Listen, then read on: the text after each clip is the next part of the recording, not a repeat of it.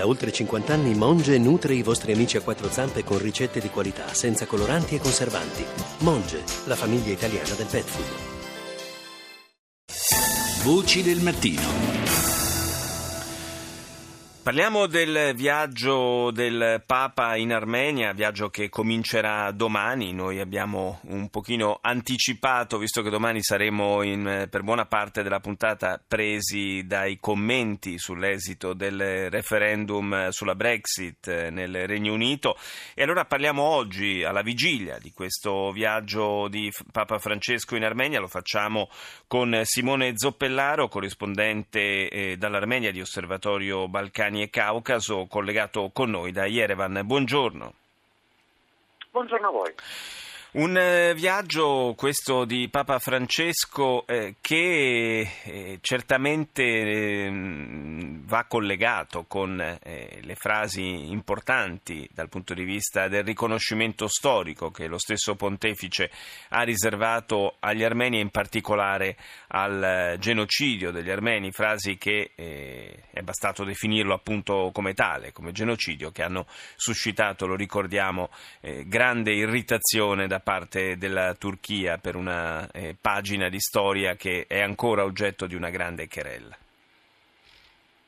Sì, esattamente. Nell'aprile del 2015, proprio nei giorni del centenario del genocidio armeno, che ricordiamo era avvenuto nel 1915, Papa Francesco ha pronunciato quella parola, la parola genocidio, per quel che riguarda eh, quanto avvenuto agli armeni appunto alla fine dell'epoca ottomana, dell'impero ottomano. Questo è stato ovviamente un, una, una cosa che ha dato un grande impatto, come il riconoscimento più recente che c'è stato da parte del Parlamento tedesco del genocidio armeno. In questo e nell'altro caso c'è stata una reazione molto molto dura da parte della diplomazia turca e da parte del governo turco. Quindi senza dubbio questo è l'evento più importante che si lega a questa visita di Papa Francesco, che fra l'altro, ricordiamolo, visiterà proprio qui a Yerevan il memoriale del genocidio armeno.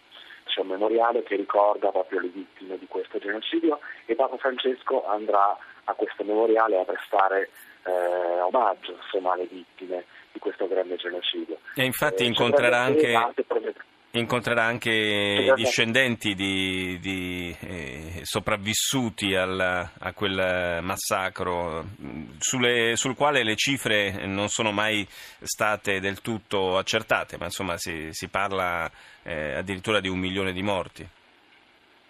Sì, si parla di un milione di morti o a volte addirittura anche di un milione e mezzo sì. di morti per quel che riguarda l'impero ottomano, è stato il primo, come è stato definito anche da Papa Francesco, il primo genocidio del XX secolo, che anticipa poi la Shoah eh, di qualche decennio. No? Ricordiamo proprio che di recente, come dicevamo prima, il Parlamento tedesco non solo ha riconosciuto dal punto di vista ufficiale come una risoluzione approvata da tutti i parlamentari tranne un astenuto e un contrario questo evento, ma anche riconosciuto che fra l'altro l'impero tedesco contribuì a questo genocidio degli armeni, per cui un evento storico anche particolarmente importante per le conseguenze che ebbe anche l'apertura che ebbe nei confronti della Shoah, che fu non, non ovviamente una conseguenza, ma un evento che ha decisamente a che fare con quanto avvenne pochi decenni prima agli armeni.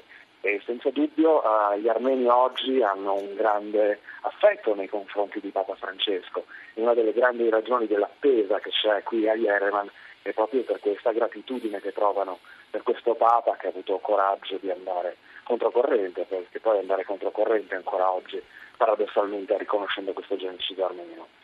E non è un eh, viaggio però che guarda soltanto al passato e al riconoscimento del genocidio degli armeni, ma eh, guarda anche a un presente che per l'Armenia è fatto anche di, di grandi tensioni e di un una situazione di conflitto, eh, sia pure, come si usa dire, a bassa tensione, ma un conflitto eh, quasi permanente per quanto riguarda il Nagorno-Karabakh con la Georgia.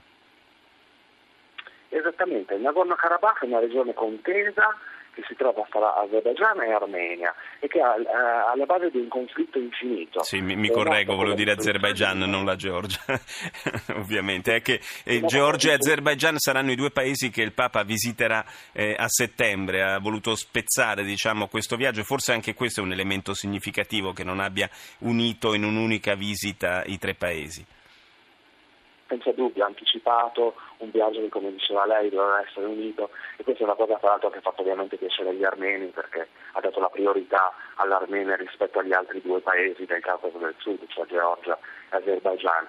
Eh, parlavamo prima del conflitto del Karabakh appunto, il conflitto del Karabakh è una guerra dimenticata, forse la guerra più dimenticata di tutte per quel che riguarda il territorio europeo, no? Azerbaijan e Armenia sono due paesi che fanno parte del Consiglio d'Europa e c'è questa guerra infinita che è nata nei primi anni 90 e che non ha più trovato conclusione. È stato chiamato a lungo un conflitto congelato, un conflitto a bassa intensità, ma purtroppo negli ultimi mesi questa definizione è entrata in crisi perché all'inizio di aprile, in solo quattro giorni di scontri, abbiamo avuto più di 300 morti in Nagorno-Karabakh.